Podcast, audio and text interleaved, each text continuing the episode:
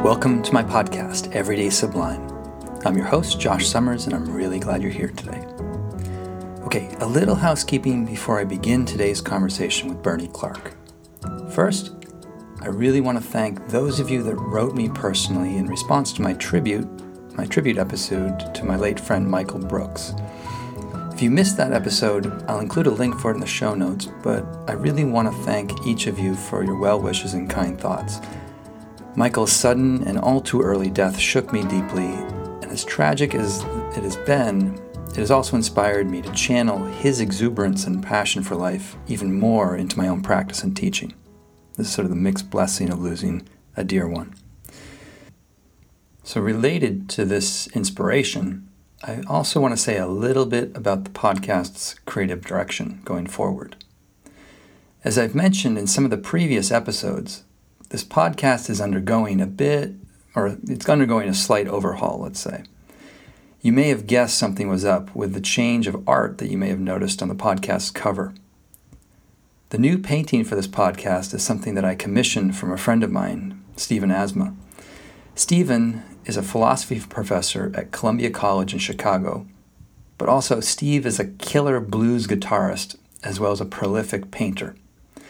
His YouTube channel, Monsterology, explores the imagery of monsters as they appear in different cultures throughout time, and explores what those demons suggest about our own psychology, while also talking about his own artistic process. It's really a fascinating channel that's well worth checking out. Professor Steve is simply one of the smartest and most unassuming people I've ever had the pleasure of speaking to. And I'll be including a link for his channel in the show notes, so do check that out. That's Monsterology. Good stuff. Steve will also be on the podcast soon to discuss his painting for the podcast. Very self-referential of us, I know. But also we'll be having an in-depth Dharma discussion. Steve is very deeply practiced and very versed in many forms of early Buddhism, and I've always gotten a lot out of talking to him. But back to the painting. When I commissioned this painting for the podcast, I was led with a desire for an image. I wanted him to come up with an image that contained, in essence, the entire spectrum of being. That is, an image that integrated the shadow elements of existence with the light elements of existence. So unifying the yin and yang of things.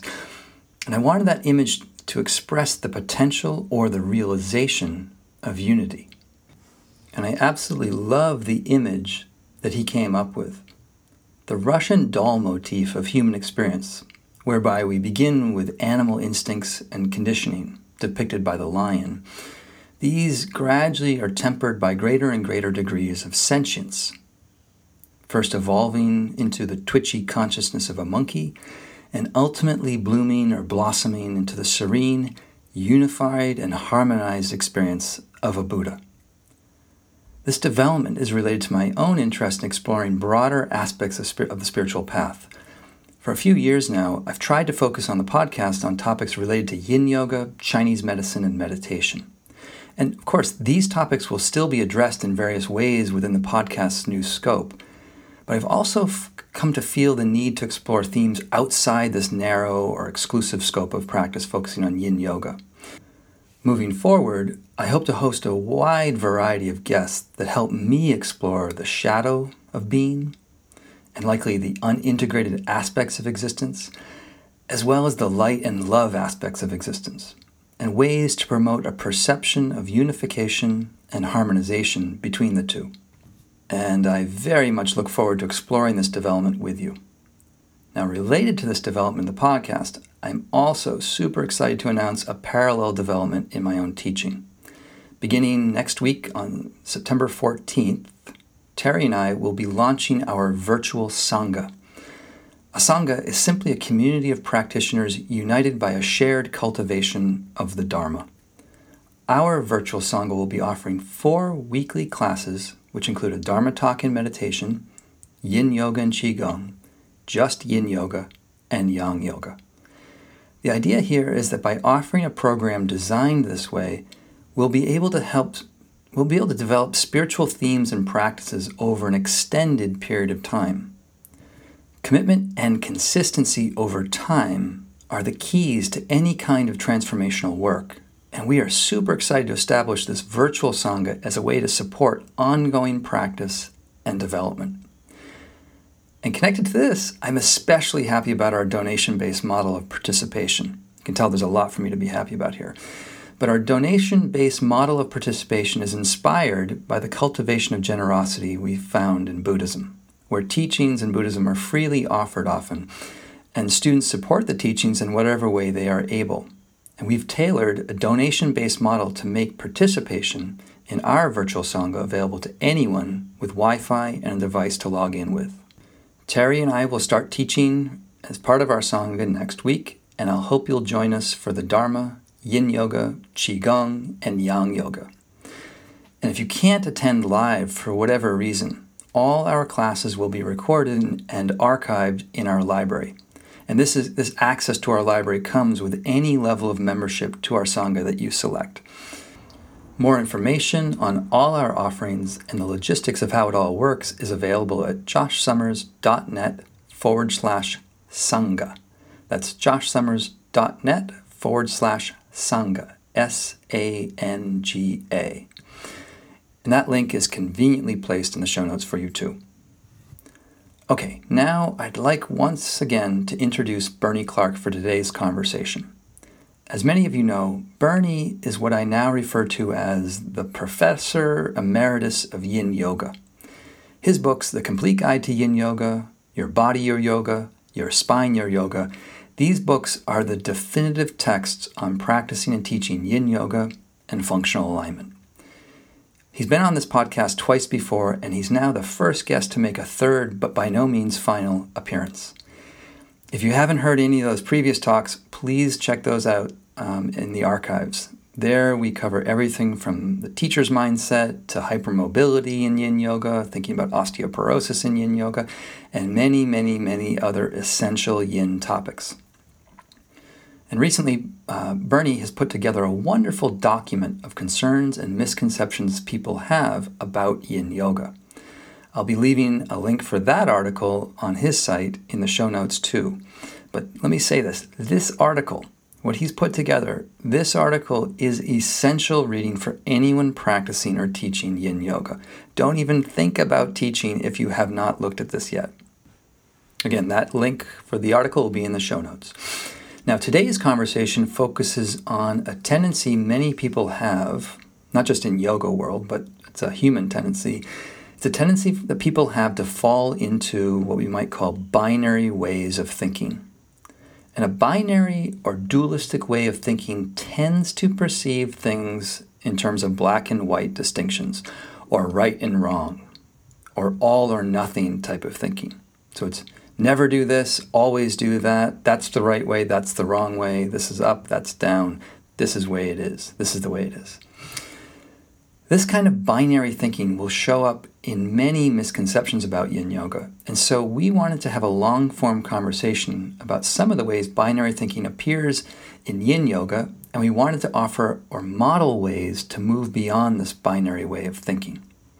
I have found this conversation to be one of the most enjoyable interviews yet, and I hope it offers you helpful frames for how to better think about what we're all doing in Yin Yoga. Now, without further ado, I now once again bring you Bernie Clark.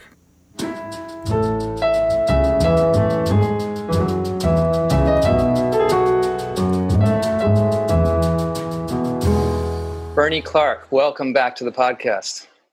Thanks, Josh. It's a pleasure to be here. It's great to see you again. You know, you, just for the audience, if they're just jumping in, you are in many ways the most honored guest on the podcast. This is your third appearance. No other guest is even coming close to those stats. So it's really great to have you back. And I was thinking that, you know, in the past we've talked about some of the books you've been writing, your trilogy, Your Body, Your Yoga, and one of the things I wanted to ask you briefly up front was how's the production of the and writing of the second book going, or the third book? The third one, yeah, it's coming along. I delayed it a little bit because last year I came out with a second edition to the Complete Guide to Yin Yoga. And that took me about a year, so I'm about maybe halfway through the next one, which I'm right now. The working title is Yoga for Your Upper Body. Mm-hmm. I've covered the hips and the legs and the spine, so now it's the shoulders and the arms. And as part of that volume, we'll also look at asymmetry and proportions.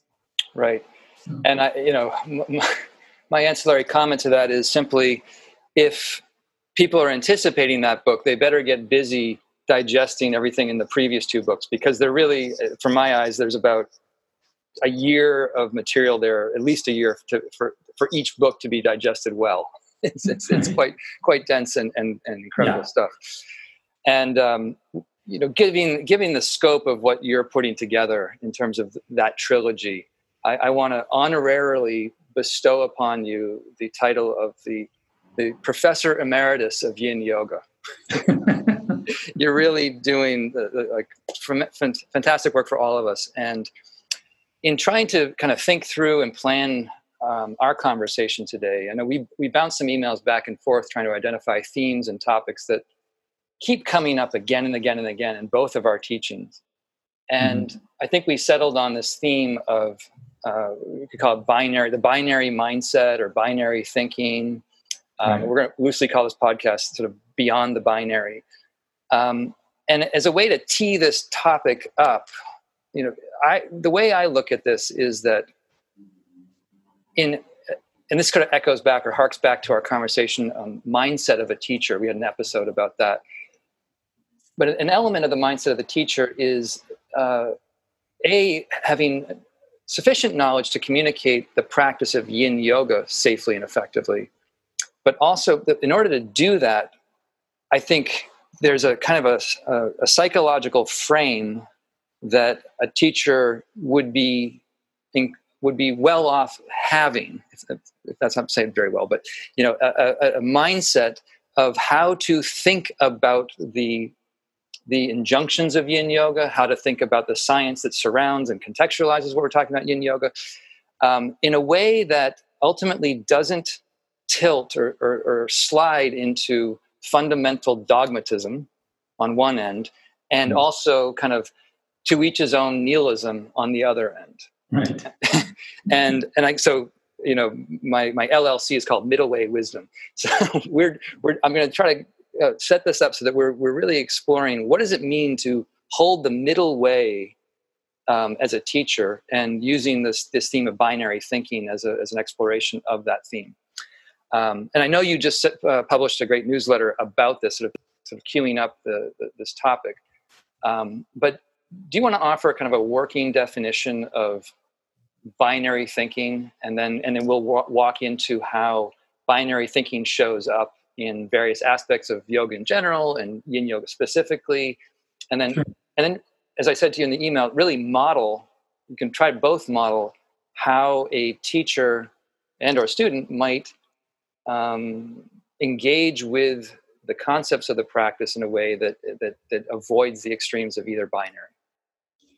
Yeah, I remember listening to Stephen Batchelor once give a talk. Stephen Batchelor is a friend of Sarah Powers, who everyone in Yin Yoga know about Sarah, but they may not know her friend Stephen Batchelor. He was a monk with the Dalai Lama for about 7 years, and he went to Korea and lived in a Zen monastery for 7 years. And then he and one of the nuns kind of escaped and got married. They're living in the south of France. And he once said that dualism is very slippery. You try to come with a non-dual view of the world, but it's very attractive to slide back into a mind-body dualism. And right there, you've got the binary. There's mind and there's body. There's spirit and there's a material world. There's Purusha, there's Prakriti. There's Ha and there's Ta. There's Yin and there's Yang. And so it seems like we can always divide the world into these two opposing parts, black and white. But the world isn't really like that. I mean, Stephen's whole reason of saying this was to warn people against sliding unconsciously into a dualistic mind frame. And to me, that's also the challenge of science. Science is always looking for the nuance. Yeah. Whatever you postulate has to be provable. Whereas philosophically, it's easy just to say everything's black and white. Well, how do you test that? And once you start to test it, you'll start to realize, no, there's a whole bunch of grayscales in here. There's a whole spectrum of possibilities. And although at first glance, it looks like that's definitely black and this is definitely white, you either agree with me or you don't. You're either for this or you're against this. You either support this person or you hate this person. You fall into these binary camps. And yet the reality is life isn't binary. There's always these grayscales. Yeah. Another way of saying it is I've often told students who come to my yin yoga teacher trainings that there is no one right way to teach yin yoga. There's lots of ways to teach it, but it doesn't mean there's no wrong ways to teach it. There's lots of wrong ways to teach as well. So it's not, as you said, anything goes. Right. But it's not just one right way to go either.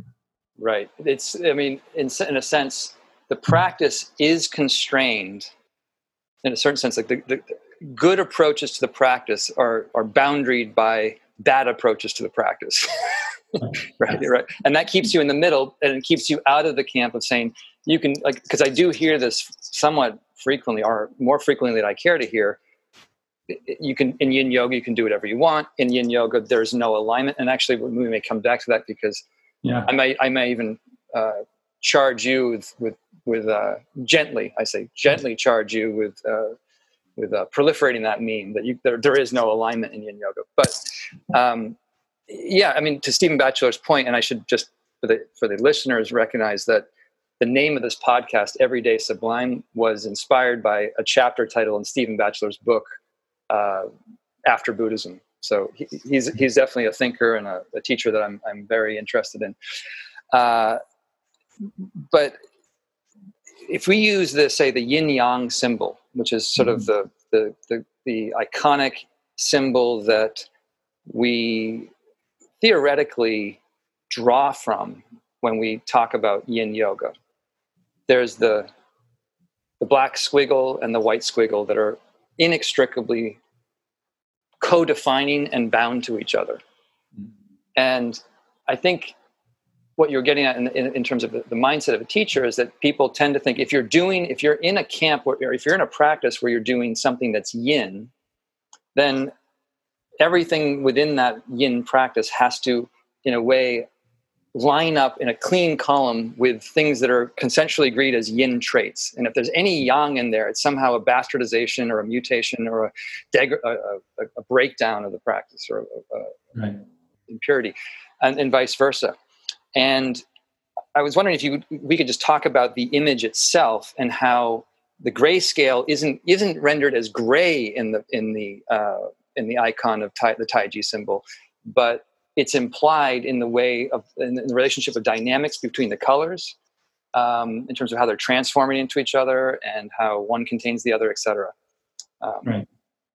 Yeah, there is, if you look at that circular symbol, first there's the circle, the one, but inside you got the dark half, the yin part, and then you got the white part, the yang part. But they have a sense of motion. They're sometimes described as fish or paisley swirls. And the image doesn't really look static. It's like one is moving against the other. One helps to give contrast to the other. As some philosophers like Alan Watts says, and Joseph Campbell, if everything was light, you'd be blinded. And we normally think being blinded means there's no light at all. It's darkness. If everything was dark, you're blind, but everything's light is blind because you need contrast. You need some contrast in order to see things. And so the white becomes the dark. The white moves into the dark, and the dark moves into the white. But even inside the swirls, there's a white dot in the black swirl, and there's a black dot in the white swirl. So nothing is absolutely yin or absolutely yang. Sometimes when I start a yin course, I'll stand up in front of the class. I'm wearing a black shirt and white pants. And I'll say, my shirt, is it yin or yang? And a lot of people say it's yin because it's black. I'll say, right, in context of color, it's yin, it's black. But in context of location, it's higher, therefore it's yang. So is my shirt yin or yang? Well, it depends. What's the context? So nothing is absolutely yin, nothing's absolutely yang. What do you mean by that? What contrast are you going to put it in? Right. Example, coffee. Is a cup of coffee yin or yang? Well, in the context of temperature, it's very yang. But in context of color, it's very yin.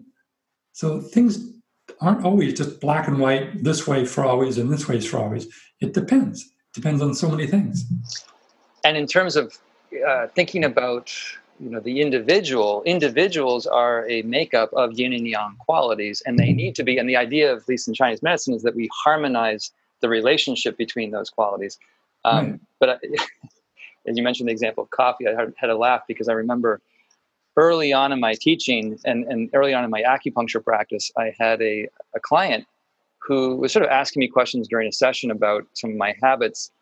And when they learned that I drank a cup of coffee in the morning, they were almost offended because it seemed so inappropriate for someone that taught yin yoga. It's I have to always be just a yin blob in every dimension or aspect of my life, which is kind of a misunderstanding. But I do want to pick up on that theme of, the transformation that you're talking about and the movement. It's a description of movement and change, and how change can be developed in a way that is both balanced, a balancing process or a harmonized dynamic, or it can be more of a pathological, dysfunctional dynamic that contributes to ill health or problematic relationships in the world. And because there's, I used to have this view early on that the whole idea of looking at yin yang, the whole idea of and analyzing things in yin yang was to promote a kind of 50-50 balance of them. That if we could just get yin to be 50% and hold yang in check, and if we can get yang to be the same 50% to hold yin in check, then things would be healthy. But that's actually, as I'm sure you can imagine, that's far too simplistic. Yeah. But there's a transformation, and you can have a harmonized aspect of the transformation where, like in a certain phase where you think of the yang coming into ascendancy, the yang squiggle will be fuller and broader and more dominant for a moment, while the yin aspect of the squiggle is, less dominant, submissive, just less pronounced, and vice versa. When the transformation goes the other way, yang comes into ascendancy and is dominant over yang for a period of time, but it's a temporary phase of balance that's maintained, or harmonization that's maintained. And I think that's an aspect that it sometimes gets overlooked, that you can have one being stronger than the other at a period of time, but it's in a process of transformation that is the overall story of the change is one of harmony. Yeah. Yeah. Imagine just the breath. I mean, nobody ever says yin is better than yang, yang is better than yin, but there's times when a yin is more appropriate than yang. When we're breathing in, you can say that's the yang breath. We're inhaling, it's active, the diaphragm is engaging to draw the breath in. But imagine that's all you ever did. You just inhaled forever. Well, you wouldn't last very long. You need, at some point, the yin urge to exhale is going to become very powerful. And now the yin will take over and you exhale. Now, if all you ever did was exhale, you wouldn't live either. At some point, the urge is going to come up to inhale. So yin yields to yang, yang yields to yin. One's not better, one's not right, but there's times where to build the balance, one becomes predominant or stronger. Yeah. That doesn't mean it's naturally better that you should always do yin, never do yang, or always do yang, never do yin. I'm hesitant to mention this because I don't want it to be heard the wrong way. But since I've already come out that far with it, I have to go further. As you're saying that, the thought that just occurred to me is that this is why I don't say I'm a yinster, right? Because I'm not only yin. I don't only do yin yoga. I have all sorts of yang things. So to say I'm a yinster would be a partial description of who I am. And when I define yinster, I usually do it in a comical way that, the yangsters in life. The youngsters who get up at 4 a.m, go do their 2 hours of Mysore practice, then go to work and come home, run 4 or 5 miles, and they're in bed by midnight, but they're up again at 4 a.m. Now, these youngsters, they need more yin in their life. But there are the yinsters. These old yinsters get up at the crack of noon. They start life, with a scone or two, a couple of warm milks. They have a nap at 2 o'clock. At 4 o'clock, they love a 2-hour yin practice. By 6 o'clock, they're ready for bed. They need more yang in life. So I jokingly talk about these old yinsters, not saying that's the ideal way to be, but just the contrast that you need both. You need the balance of yin and yang. It's time to be a yinster. There's times to be a yangster. Right. And you know, I know we both know that. I do think that message gets a little missed at times, that people think, oh, if I'm doing yin yoga, that's my practice, or I'm doing yang yoga, that's my practice. It's really never, it's not an either or proposition. Right.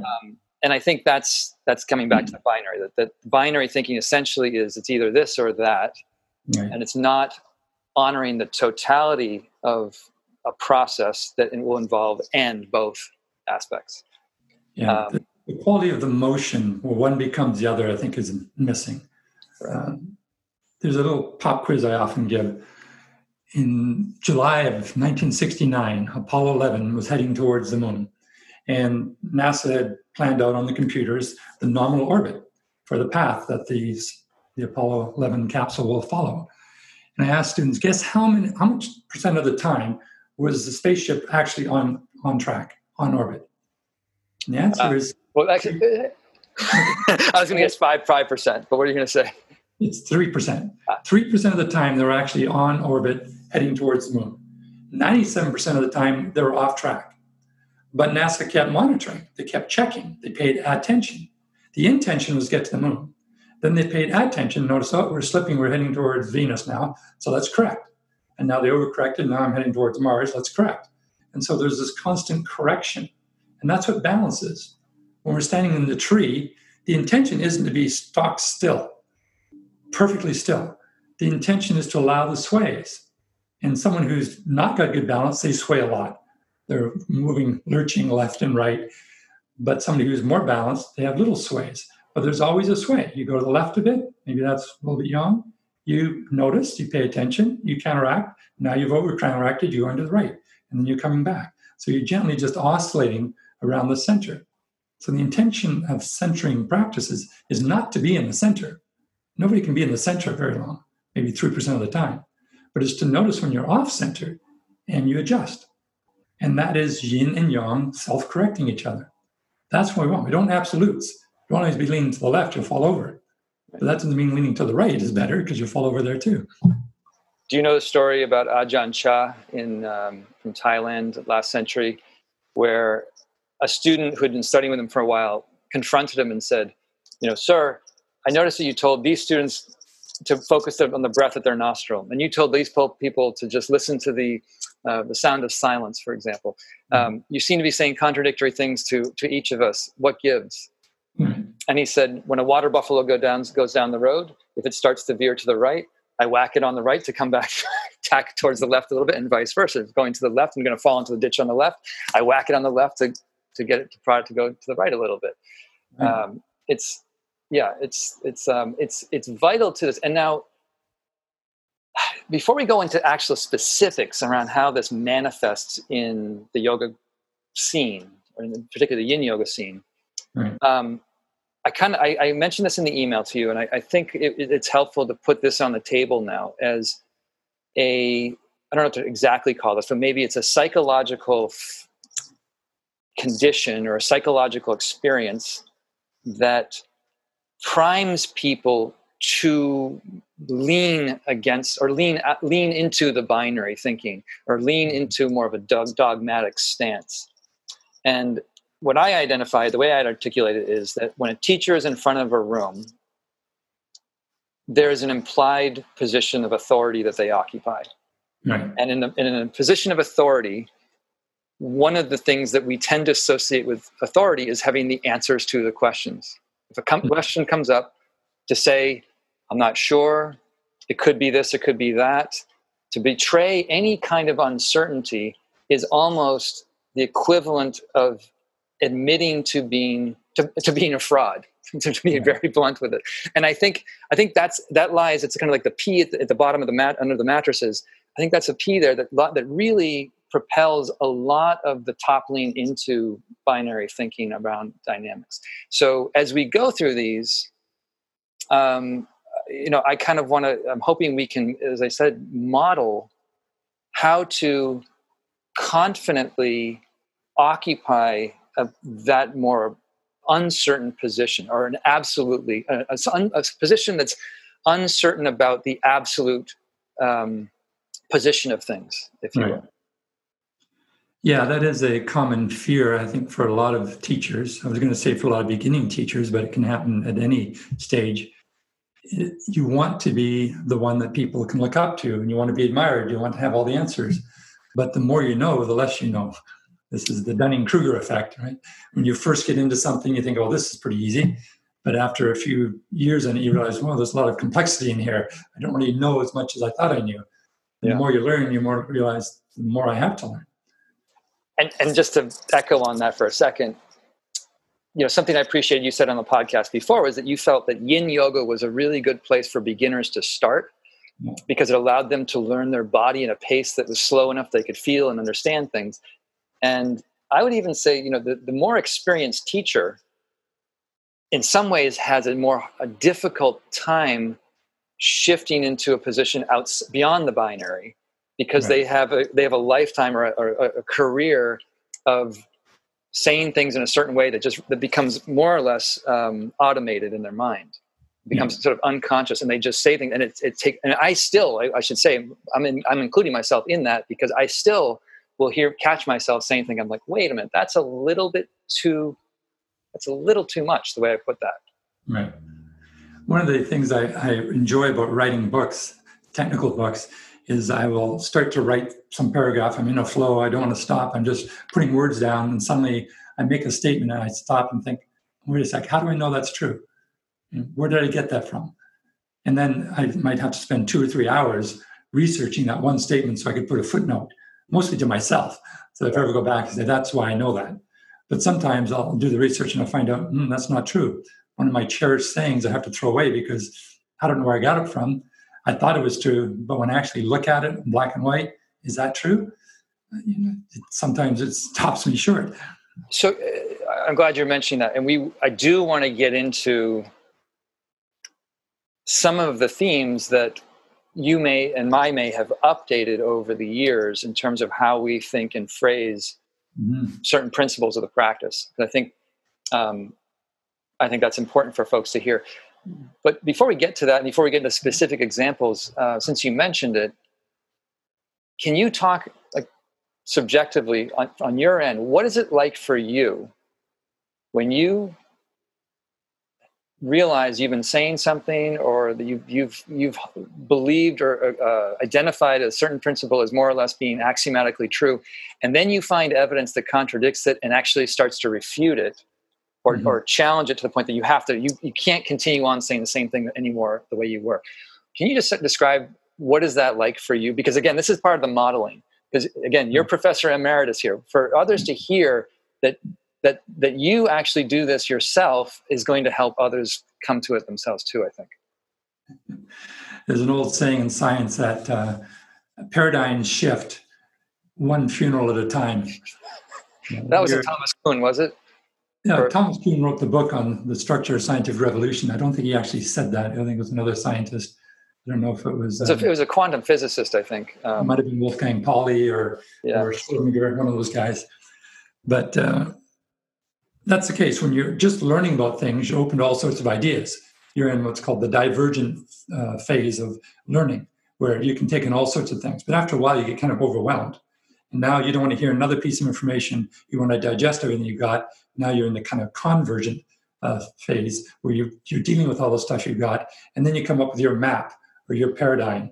And that's going to last you the rest of your career, unless you switch to another field, in which case you might have to look at some new paradigms. And I went through that as a yoga teacher. I had a degree in science, and I've had a wealth of experience in the business world and management and so forth. And the first few years of teaching yoga, I was still open to all these sorts of ideas. And then I kind of had enough. And now I was coalescing around, this is the way to teach it. And I would get into this Dr. Yogi thing, where I knew a little bit about biology and anatomy, and people would come and say, well, I've got osteoporosis. Oh, well, then you should never do this. You should do that. And then I had to kind of stop myself when I had a new paradigm put in front of me from Paul Grilly and human variation, skeletal variation. That kind of blew everything out of the water, and I had to stop and think, well, am I really sure anymore? And so it's this don't know mind, this beginner's mind, if you want to quote Suzuki, D.T. Suzuki, a Japanese Zen master of the last century. if you can keep coming back to the beginner's mind and realize it's okay to say, I don't know. You may have heard this. And actually, let me just jump in there for real quick. Don't know mind is not the same as know nothing. Right. Right. Yeah. I mean, there's you still have knowledge about basic things and functional relation of knowledge that gets you able to work through the day. It's not that you say you don't know nothing. It's just that you're when you, as you, with the Dunning-Kruger thing, the more you look into anything, the more you realize that we are uncertain about the origin of any of it, or the ultimate meaning of any of it in a certain sense. Yeah, if you look at the example of standing on the shoulders of giants, when Einstein came up with his theory of general relativity, which redid our understanding of gravity, he was working on Newton's. Now, Newton's theory works 99% of the time.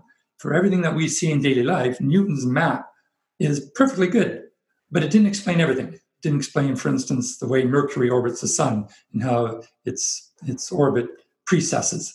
For that, Einstein created a new theory to help answer 1% of the data that Newton couldn't handle. So it didn't mean Newton was wrong suddenly. It just meant no map is perfect. No philosophy answers all questions. It's actually been mathematically proven that you can't mathematically prove everything. It's called incompleteness theory. And you have Heisenberg's uncertainty principle. So we know that you can never know the whole universe. You can never work it out completely. So we're always refining, which doesn't mean that everything else is suddenly bad. We're always working on that next level of refinement. So the same thing is, as long as you don't know everything, you don't know everything, you're open to these refinements. And that's the exciting part about science. How can I explain this one piece of data that doesn't fit the map? How do I change the map? And actually, that ties back into something I've received, I think, or picked up from Stephen Batchelor, which is I think the way he articulates, or at least at one point he articulated his notion of agnosticism. That agnosticism is a position of I don't know if there's a divine or a creator being or a transcendental God or whatever it is. Don't know, but it's not because I haven't looked or because I'm not interested. It's because the ultimate... the case can't, in a sense, be explored by the limitations of the human perceptual system. Mm-hmm. Like there's fundamental questions that just cannot be cracked with the biological hardware that we have. Well, we have this thing that's drilled into us from a young age in school that every question has an answer. You know, what's the hypotenuse of a triangle? Oh, Johnny, he puts his hand up. Johnny must know the answer. But my first Zen teacher presented us with a bit of a conundrum once. I used to go there 3 times a week. And after the Zazen sitting, there'd be tea time. And we just have some jasmine tea and we'd all sit there for about 5 or 10 minutes and then we'd go our separate ways. But there was one fellow who was coming for a second time. And this was all by dana, by donation. And this guy, Robert, during the tea ceremony, the teacher asked Robert in front of everybody else, Robert, I noticed when you left meditation last week, you took $20 from the donation box. Robert, why did you take the $20? And the rest of us are kind of shrinking down in our zafus thinking, why is she making this public? You know, this is kind of embarrassing. There's tension in the air. And Robert said, I didn't take $20. And the teacher said, Robert, I'm not asking if you took it. I saw you took it. I'm asking, why did you take it? And Robert said again, I didn't take it. She says, Robert, you're not listening to me. Why did you take the $20? Then Robert just shut up for a few minutes. And the rest of us, again, were just cringing. And finally, the teacher looked at all of us and said, by the way, just so you don't get the wrong idea, Robert never took the $20. But I asked him the question. And we have this thing that every question must have an answer. And so if we don't have an answer, we'll make one up. But not every question has an answer. I mean, think of the koans in Zen tradition. Can God make a mountain so big that God can't move it? How many angels can dance in the head of a pin? These questions don't have answers. The koans are meant to stop the logical thinking processes so you just in pure experience. Another way to say that, just it's not contradicting what you just said, but the koan is an, I think Ken Wilber said it like this, that the koan is designed to exhaust the strategies of rationality and sort of just exhaust the ability of dualistic thinking to make sense of the question. So in the exhaustion of rationality, the mind kind of breaks open to a perception of unity, but to the wholeness of the dynamic, or to the yin yang symbol again, if you will.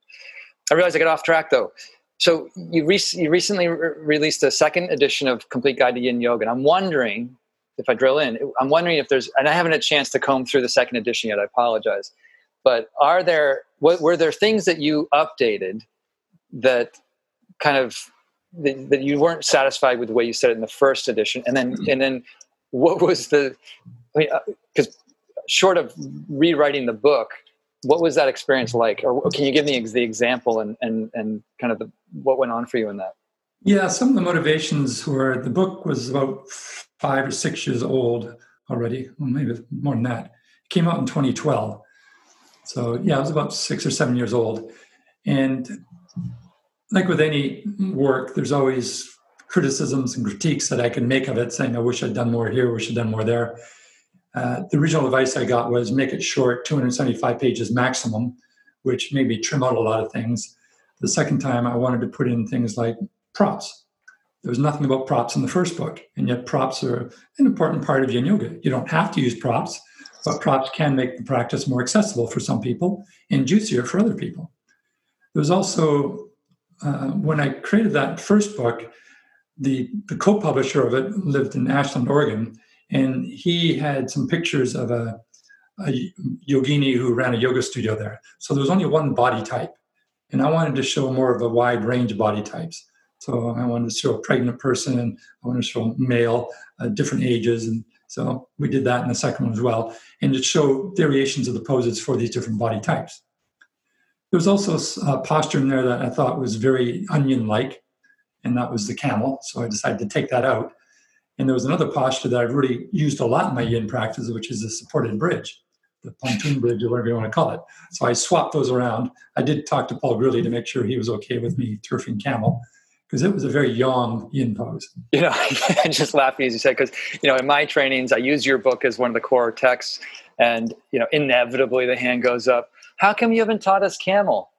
And my only answer is, I have no idea why camel's in this book. There's nothing yin about it in my, as far as I can tell, and I never came to you about that, but I'm glad to see that on that. I put it in because it was in Paul's book. Well, and well, that's actually an interesting dynamic to mention, because that's the other part of the dogmatism that can creep into a yoga tradition or a yoga style, is that there's essentially a game of telephone. And in the yoga world, your really only claim to to validation or credential is to name who you study with, and to name which teacher you study with and who their teacher was. Right. And so and it goes on. And that itself becomes, well, somebody said, Paul said, Sarah said, Josh, Bernie said, you know, and that's pernicious. Yes. You know, there's a value in being associated or having encountered and imbibed of a teacher's knowledge, but it can get dangerously too strong or too much if it's never questioned, or really if the thinking around it is never explored. Mm-hmm. Well, when you first start something, you have to listen to your teachers, your professors or whatever. But the analogy I use, what you got from Bruce Lipton, is you're flying the plane. You're on the plane, and you got this beautiful group of ground control down there. And they're giving you certain advice, and they got a lot more knowledge about flying a plane, but you're the one holding onto the stick. You have to take responsibility for landing that plane safely, because they're not on the plane with you. They don't have the same vested interest you do. So take the advice. That's great. Some people do know a lot more than you, but you have to ultimately make the decision. You're in charge of your plane. So it's great to hear these things and these lineages. But I mean, who would follow Jacques Cartier's 1500s map of Montreal to drive through the streets of Montreal today? We have better maps today. We have Google Maps. Right. And we have a map in yoga by some guy named Patanjali that's 1700 years old. And we honor that as if, in the last 1700 years, we've learned nothing. This is the absolute truth. Well, a lot of people have adapted and added to Patanjali's map. So it's great to know this. It has a lot of historical interest, and some parts of it may speak to you, but you have to take control of your life and which maps are you going to use, and can you stand on the shoulders of giants and figure out how's this going to apply in my life? Yeah. So don't ignore that wisdom, but you can't give up your authority or your responsibility to these people because they're not on the plane with you. Yeah, beautifully. It's a great analogy. I'll be stealing that one. So as we go into now, say maybe some specifics around the way binary thinking crops up in yoga and then yin yoga specifically, I thought it might be good, and I know we've talked about this before, but it might be good just to walk through the issue of functional alignment and look at binary thinking through the prism of functional alignment, because I think people will get that, and then having a reference point for something they more or less already understand, they'll start to see how it can show up in, say, when we talk about what tissue is yin yoga working on, and, you know, right, and all that kind of thing. So, you know, I'll just say, and maybe this is similar to your experience, but when I started yoga in general, I was in the family of Iyengar yoga, and I have, there's many things I respect and love about Iyengar yoga. I'd say it's still my yang yoga of practice, if I'm going to do yang yoga, and I find it very beneficial. But the thing that about that model that it may have updated in the system since I was there too, so I don't want to like charge a current dynamic of Iyengar yoga by the standard. But when I learned it, there was more or less the correct way to do the pose. The teacher was walking around, you know, or from opposite sides of the room, analyzing your pose based on how it looked, and more or less saying you need to conform to be like this, be like X. Mm-hmm. And when I started teaching, that was it was a very easy, in a certain sense, easy model to replicate, because there was a clear idea of what was supposed to happen, and you just had to have the idea of what it's supposed to look like, and then you just bark at people until they move more or less in that position. Yeah. It is easier to mass produce aesthetical alignment teachers, because it's just a checklist. Just make sure everyone looks like this. Tick, tick, tick, tick, tick. Right, and so. And then, you know, like you, I encountered Paul Greeley and kind of woke up to the truth and then implications of skeletal variation, or as you say, skeletal variation, which I like. You know, then for a while, Paul hadn't really fully fleshed out his articulation of functional alignment then. You weren't really even on the scene then. And when I was teaching, I didn't know what to say anymore. Right. So I kind of fell into the opposite camp of saying you can do whatever you want. It doesn't really matter. Like, and then that, you know, then I could hear the parroting back from my students that say, "In Yin Yoga, alignment doesn't matter." Right. And then I realized, no, that there is an intention, just like your Apollo spacecraft trying to get to the moon. There is an intention of something you're trying to achieve. Yes. You have to identify that, and then, you know, as we've talked about with functional alignment, you try out certain actions to see which of those actions bring you closer to the intended experience. Right. And that's something that the student has to evaluate on their own. Like I got an email from Europe the other day, someone saying, they were saying, I want to do your live training because I want to learn how to do assists. And I said, well, I don't do assists really. That's the last thing I would do in a yin class or even a regular yoga class. She's like, well, how do you correct somebody? I said, well, that's a much larger conversation. That's why we have the training, but, you know, I spelled it out. But that view is it gets back to the mindset of the teacher, that the mindset of the teacher is somehow this authority that the teacher is able to diagnose and rectify any problem a student based by looking. Right. Yeah, as if they had X-ray vision, that right. They knew exactly what was going on inside the student and knew what the student's experience was. And this is not true. It's not true. And so the middle way, just to really bang this out clearly, the middle way is between the extreme of dogmatism that says this is the only way to do it and everybody should do it like this, and then the other extreme, what I'm referring to more of a nihilistic camp of like anything goes, nothing matters, you can do whatever the hell you want, and it's all good. That's not true either. There is a middle way where every student has to take on board the basic principles of the practice and work with them and in a trial and error manner, figure out which version of a pose is going to optimally facilitate the kind of experience they're looking for. Right. So this is why I say beware the binary. If you think there's only two states that the world can be in, either alignment is a thing or anything goes. That makes it binary, but you're missing the nuance. The nuance are the little circles inside the fish in the Tai Chi symbol. So a lot of people do say that I'm anti-alignment. I'm not anti-alignment. I'm anti-universal alignment. There is no one alignment that works for everybody. But that does not mean that alignment isn't important. The challenge is to find out what your alignment is. And if you've got a class of 20 or 30 students, that now becomes a much bigger challenge for the teacher. Because to make everyone look the same in Warrior 2 or Down Dog, that's kind of trivial. All you have to do is have a mental template of what people look like, move all their hands here and their feet here. But to try to do what is the individual alignment for each of the 30 people, that's much more challenging.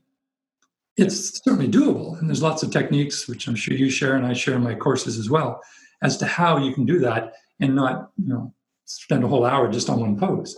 Right.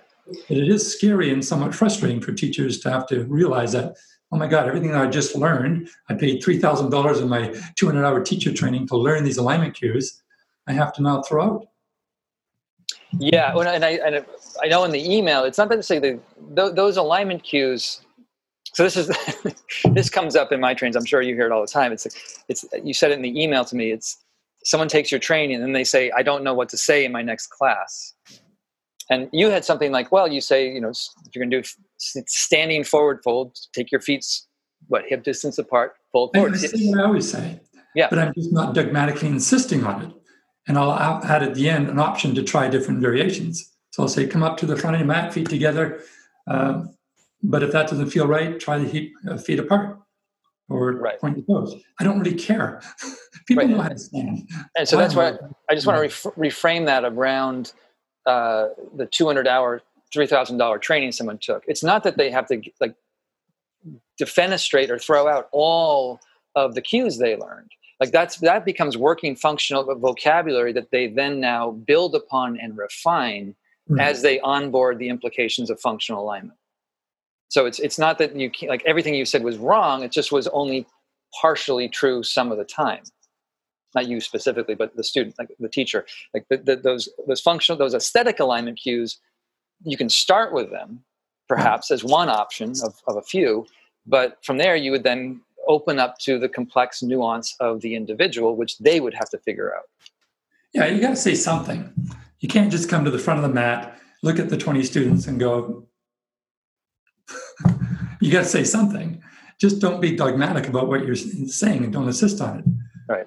Paul Gurley warns that when a teacher who's been trained in the aesthetic style comes to the functional style, they usually go through the 5 stages of grieving. The first stage will be denial. That's not what I was trained. You have to have the knee pointing over the second toe, not the third toe, second toe. The second stage is the lateral aspect of the second toe, by the way. Right. So first there's denial, and then there's anger. Well, I just spent $3,000 learning that the knee has to go over the lateral aspect of the second toe. And then there's bargaining. Yeah, but what about for most people that should be this way? And then there's depression. Well, now I don't know what to say. I'm going to quit and join a convent. And then hopefully the 5th stage of grieving is integration and acceptance. Now, people don't go through these all linearly. Sometimes they go back and forth a few times. But at the end of all that, once you can integrate a functional approach to teaching, you realize you can still say what you've always said, but you don't go around correcting people, as you told your person from Europe. Instead, you'd ask, what is your experience? We have an intention for each pose. That's the primary theory of functional approach to yoga. There's a function. There's an intention of this pose. And then you pay attention. Are you hitting the targeted area? And if you aren't, then modify the alignment, modify the position. So it's not that anything goes, because then you may not get the intended targeted area being hit here. Or you may be causing deleterious, inappropriate stress somewhere else while you're targeting the intended area. Yeah. So that's part of the nuance too. Yeah. Do you want to name any of the common binary type views you see in yin yoga specifically? Oh, there's so many. And I wrote a little booklet, which I sent you a copy of a little while ago, called Responding to the Concerns of Yin Yoga. Things like hypermobile people should never do yin yoga. Well, that's black and white. You should never do hot yin yoga, because hot is yang. That makes it very black and white. Pregnant women shouldn't do yin yoga. You shouldn't do yin yoga if you've got Ehlers-Danlos disease, or if you got cancer, if you got osteoporosis. You got all these statements that you should never do if, and that just automatically makes it black and white. Another one that comes up with the functional approach to yoga is people who hyperextend, say to hyperextend the elbow. Of course, in the aesthetic world, you always want every joint to be nice and even, 180 degrees. Well, with my left arm, I can go to 180 degrees, no problem. That's my limit. And that is functionally the limit, because that's where the little part, the end of the ulna, called the olecranon, fits into a little socket in the humerus called the olecranon fossa. When those two bones hit, that's as far as you can open the arm. But with my right arm, I can only get 170. I cannot straighten my right arm. Not because I don't want to, not because I'm not listening to teachers, or my mula bandha is just not strong enough, or I don't know ujjayi breathing. I just cannot physically make the bones go there. Now, there's other students who go past 180 degrees, and they hyperextend. So maybe somebody goes to 190, I go to 170. Well, each case, we're all going to where the bones allow us to go. But the girl who goes to 190 degrees, and it's usually women, not always, she'll get corrected. She'll say, give us a little microbend there. And when you ask the teacher, why did you microbend her? She may say a number of different answers. One is, well, she's putting her elbow at risk. Now, that's a speculation. She just created what we can call a nocebo. We can talk about nocebos later if you like. No, yeah. Well, if you're going to use that word, just spell that out briefly. We'll open that up, because that's a really important topic too. Just open that up for a moment, if you don't mind. Most listeners have heard of placebos, which is from the Latin to I please. Nocebo is the opposite, N-O-C-E-B-O. And this means I harm.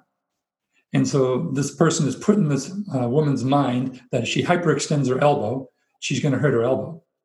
And we'll come back to why that's a nocebo. So the opposite would be, if you do that, it's going to be good for your elbow. So it's right. Like the person's primed with the belief that this is going to lead to positive outcomes if they do it. And that itself, that belief that it is going to be good, could be enough to actually bring about the goodness independent of any physical sort of mechanism that it can be found, right? Right. But we have this black or white binary view that hyperextension is bad. And again, whenever you get this absolute, that should trigger something inside you. Whenever you hear a should or never or always, something should go off in the back of your mind. You should start to look for the nuance, the little white circle and the black dot. You know, is that always true? Yeah, for some people, that's true. If they have an injury to their elbow, that could be a problem. Or if they do have Marfan syndrome or Ehlers-Danlos, it may be a problem.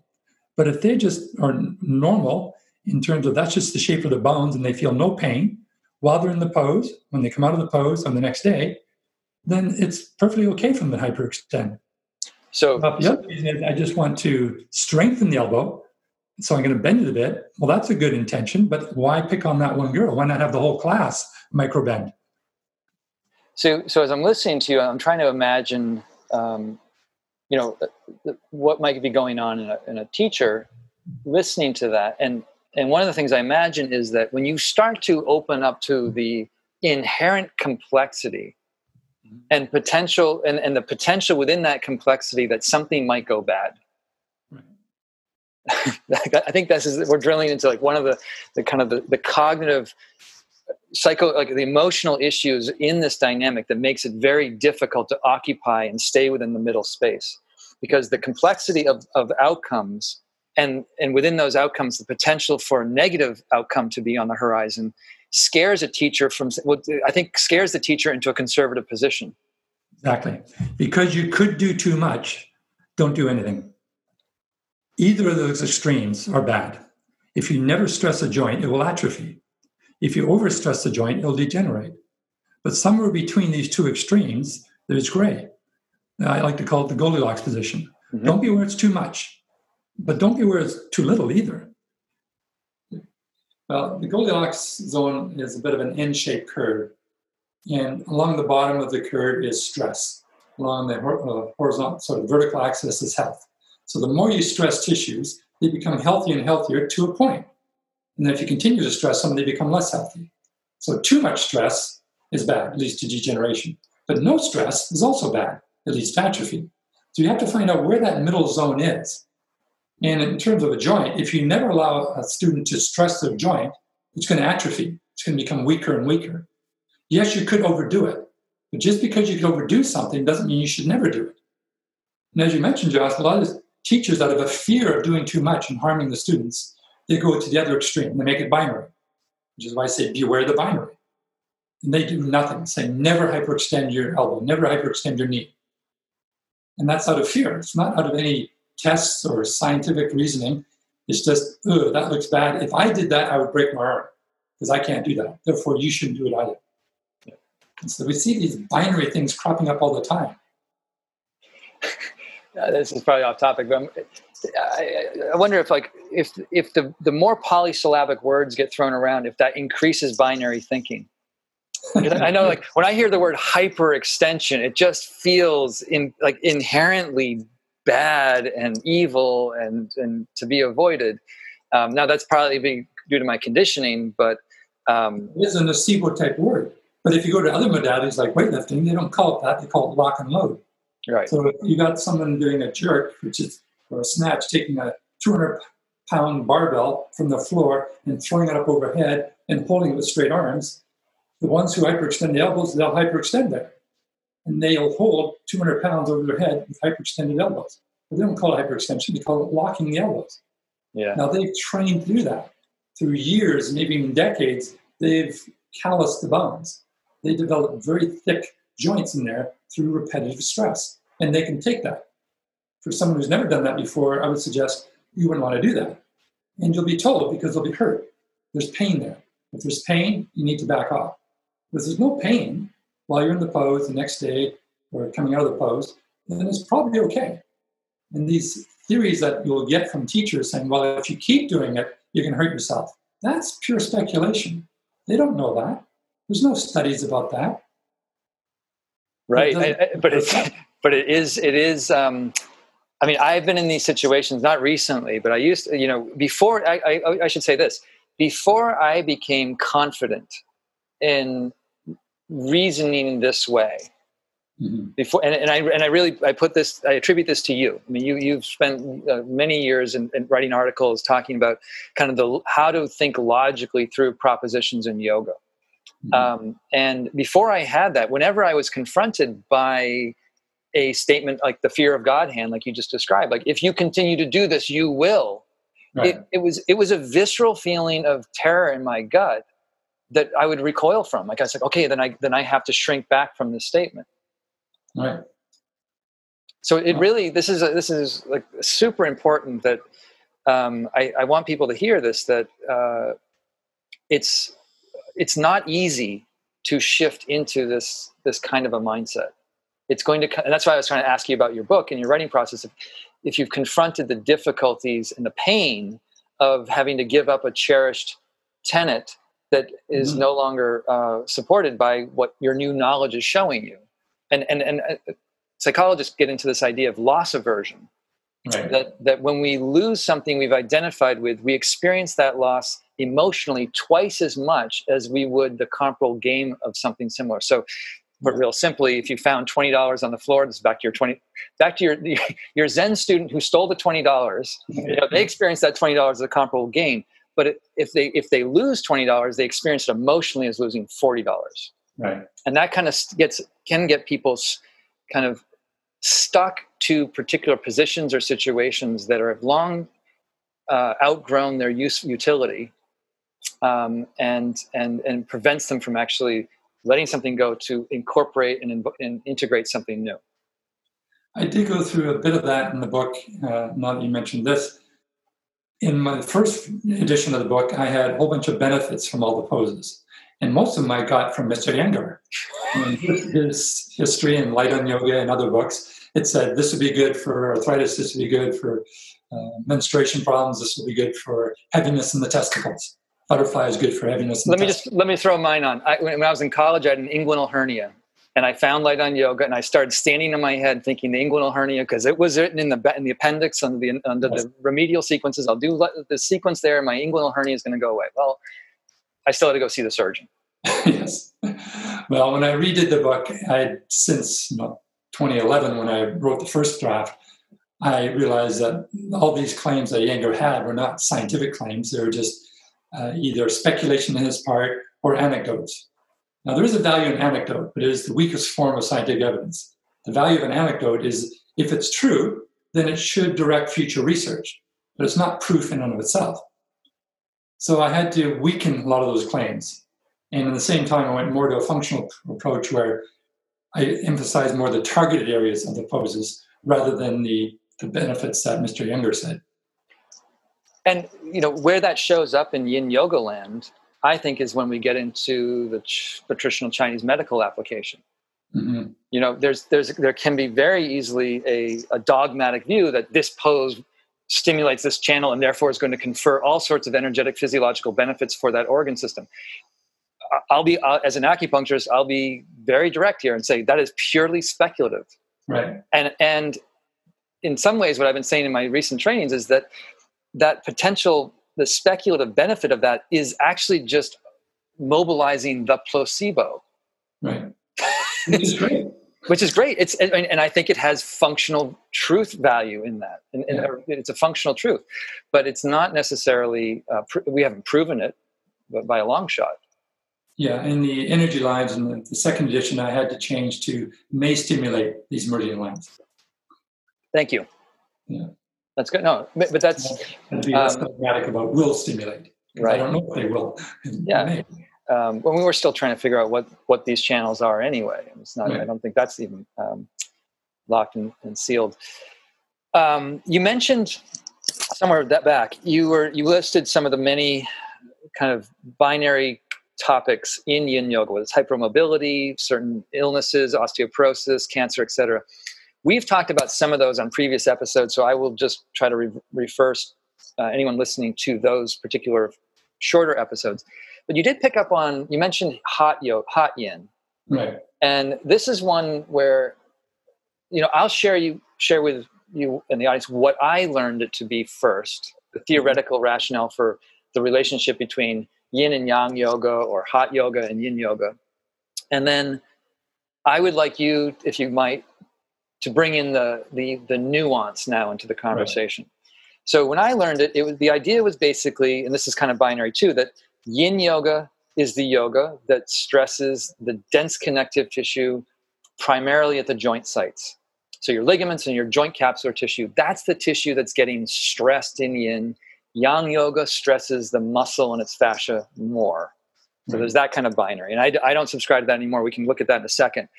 But the idea around integrating yin yoga with yang yoga, or where you sequence the two, the idea was simply that when you move your muscles with rhythm and repetition, they warm up, they become more filled with fluid, they become more pliable. And when you go into a range of motion or a pose, when the muscles are warmed up, the muscle tissue and its fascia tends to be the layer that absorbs the range of motion more, and less emphasis is placed at the joint tissue.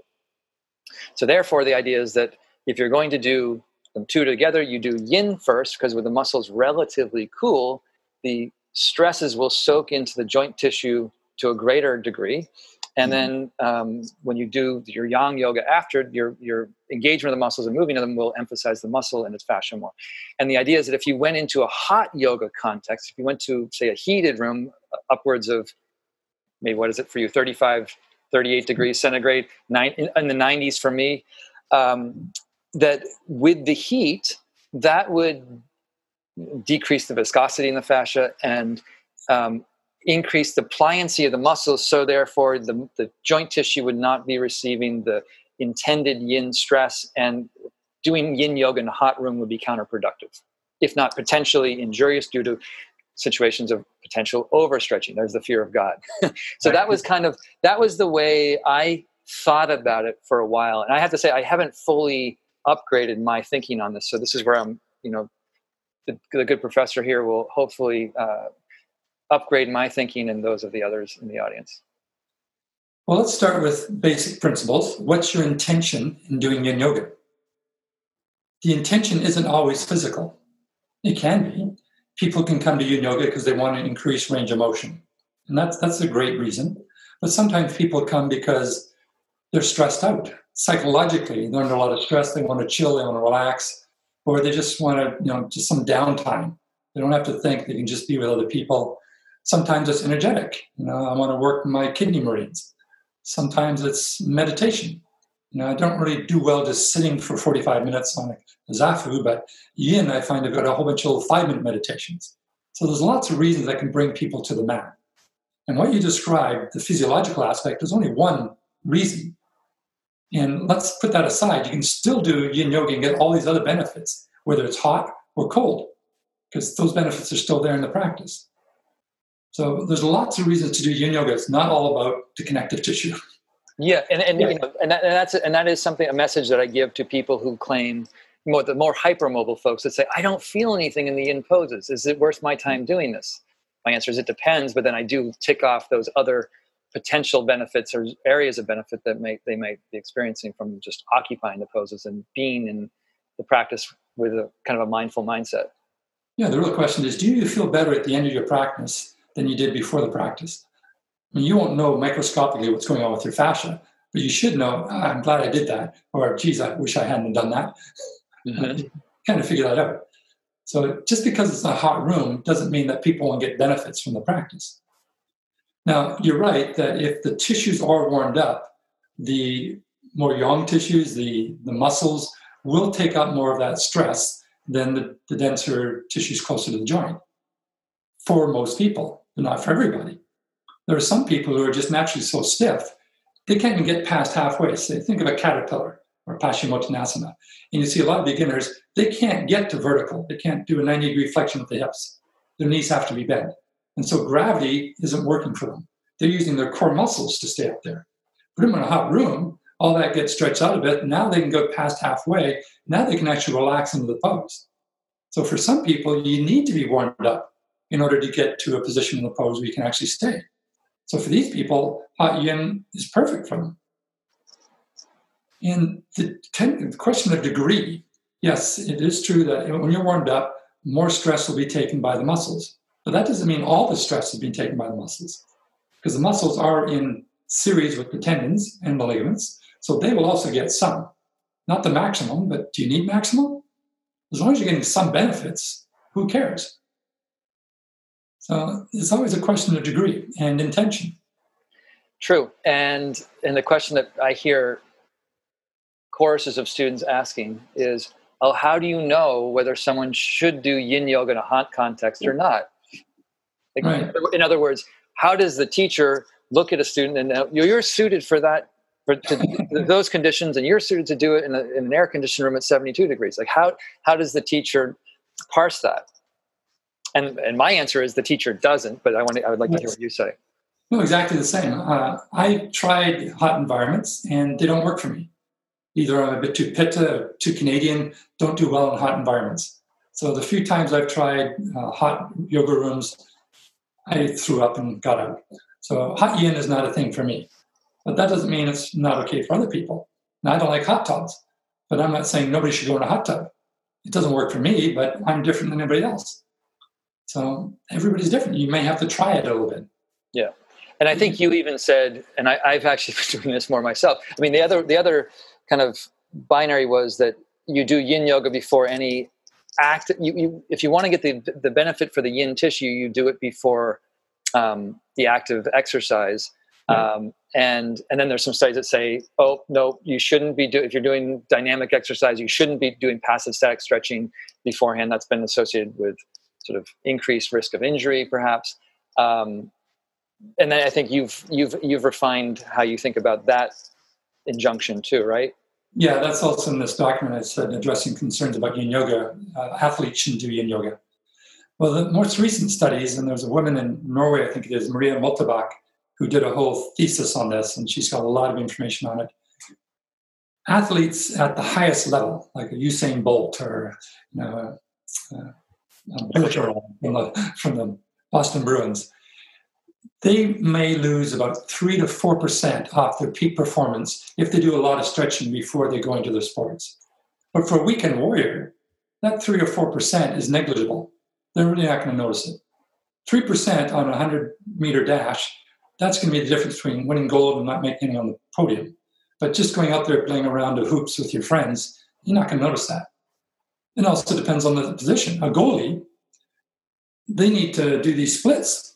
And so for them, stretching before they go on the ice is probably going to help them, even though they won't have quite as quick reflexes because they kind of stretched out their springs a bit. Now they can reach further. Mm-hmm. So if somebody's on a rock climber, they're probably going to want that extra half an inch of stretch so they can get the hand over there or this foot up on that ledge, even though they might not have the same strength. They may lose 4% in strength, but they've got a little bit extra range of motion. So again, it depends. Yes, it is true that if you stretch before your athletic endeavor, you will loosen up the springs a little bit, but it's almost trivial. And it only really comes into effect in these elite sports. So on that theme, though, how would you put someone at ease around whatever research it was that was suggesting that these people who do passive stretching before the dynamic exercise are putting themselves more at risk of injury? Well, there's no definitive studies that agree with that. Okay. So I guess that I'm not even sure where I see. I've seen this floating around there. Yes, it's come across it is out there in the wind, if you will, that if you stretch up beforehand, you'll overstretch. But for every study that shows that, there's another study that doesn't show it. And these studies are only like 10 people. And they're talking about stretching for 10, 15 minutes. So it's not a huge, and it's not like they did a retrospective study or a study of 10,000 people and found that all these people who stretched beforehand, you know, they're in the ER ward. So. But that, okay, so now I'm, as we're talking, more and more of these like peas under the mattress start revealing themselves, which is that, and I'm guilty of this too, that, you know, a yoga teacher will see a study, one study, right, and that becomes the thing that they organize their entire worldview around. Yes. Yeah. Like one study, and that's it. Yeah, science really isn't based on unreplicated small study. It has to be proven over and over again. But you know, here's the thing. The real important question is, what's it like for you to warm up before your sports? Right. Because even with these studies, you know, say they had 10 people, 6 of them may have found it actually decreased their performance, but for 3 of them, it increased their performance. And so the study's going to conclude, on average, this harmed your performance. And everyone's going to think, well, then I shouldn't do it. But maybe you're one of the 3 that actually got benefits from it. And one of the things I put in the second edition of the book is the whole idea of counter poses.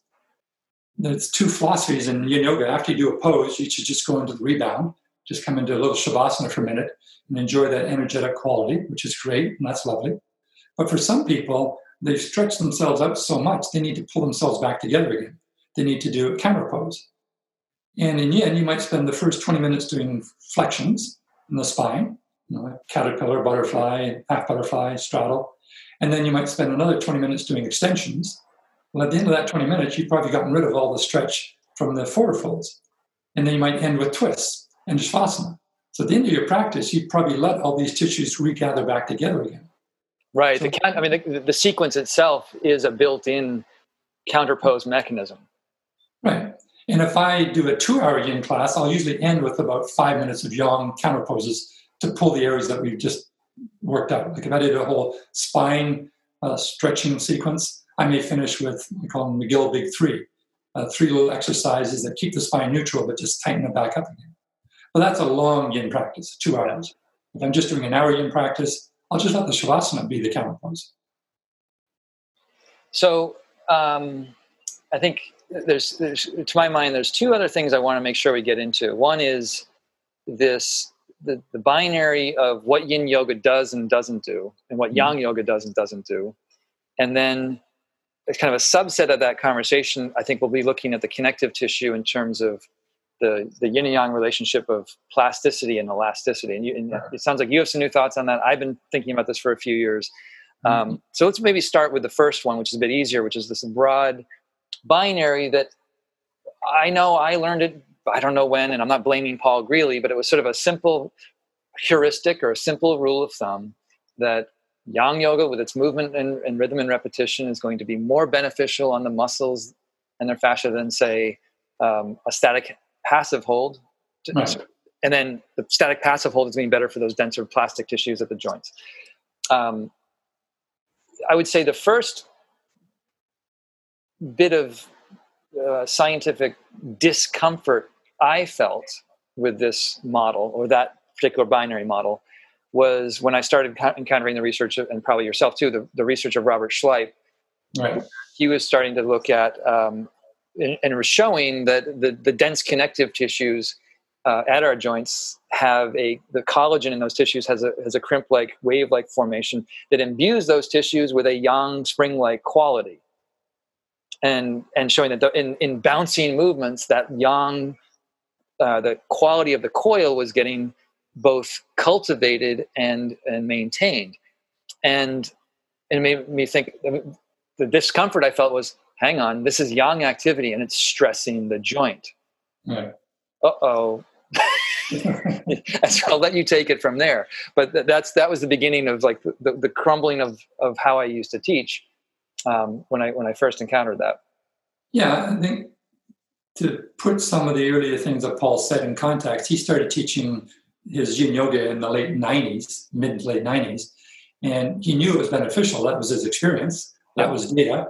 And he tried to come up with a map to explain the data. At that time, we didn't know as much about fascia as we did today.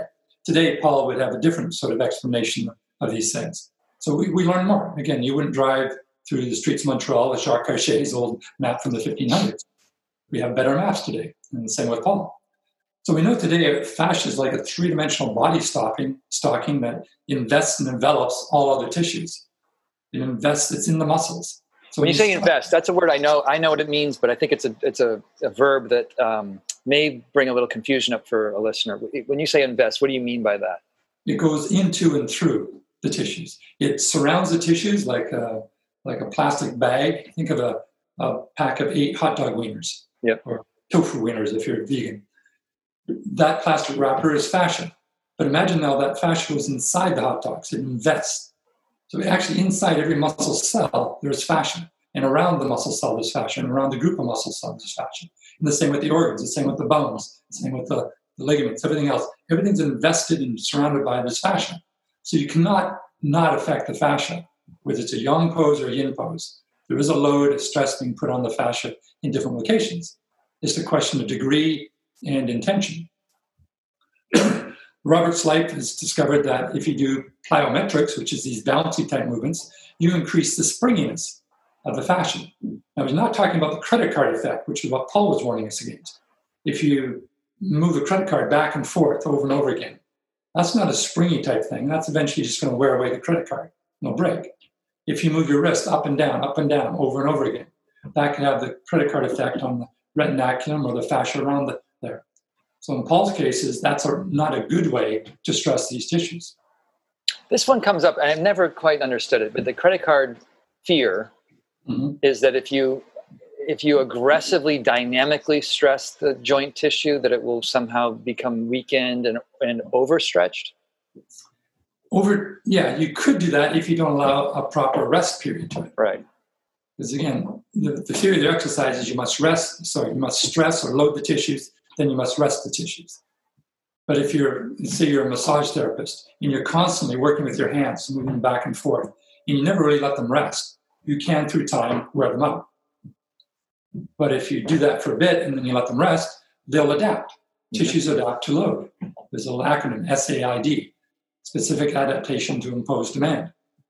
But you have to have enough refractory period. You have to have enough rest for that to happen. So yeah, there's nuance within all of these. You can do too much yin, you can do too much yang, and plyometrics is somewhere in between. Is it yin or yang? Depends. Compared to some things, it's more yin-like. Compared to other things, it's more yang-like. Well, why I have you here, the way I've tried to voice that is that whatever you do with your body, you're going to, to borrow the Tom Myers phrase, you're always training your fascia. So if you're doing yin yoga, you're training your fascia with yin stimulations, and there will be specific kind of benefit on all of the fascia from that specific type of stress. And then when you're doing yang exercise or yang yoga, you're training all of your fascia, building in yang qualities or yang benefits to those tissues. That's how I've tried to move into a position beyond the binary of one only affecting the other. Well, yeah, come back to Schleip's work in the plyometrics, these bouncy type things, increase the springiness of the tissue. That will actually probably shorten the tissues as well. because you think a tight spring is a little bit shorter than a very loose spring. Mm-hmm. So if our intention is we want to make the tendons, the ligaments, the joint capsules thicker and longer, you wouldn't use plyometrics for that. You'd use a long-held traction, which is what yin yoga does. So in my view, yin yoga makes tissues thicker, stronger, and over time, longer. So we can actually increase range of motion. Plyometrics makes them bouncier, which athletes really need that. Yang yoga works the muscles, making them stronger. But yang yoga can also increase the resistance of the tendons because they're in series with it as well. So yang yoga does affect yin tissues. Yin yoga does affect yang tissues. It's just a question of degree and intention. And it's not always one or the other.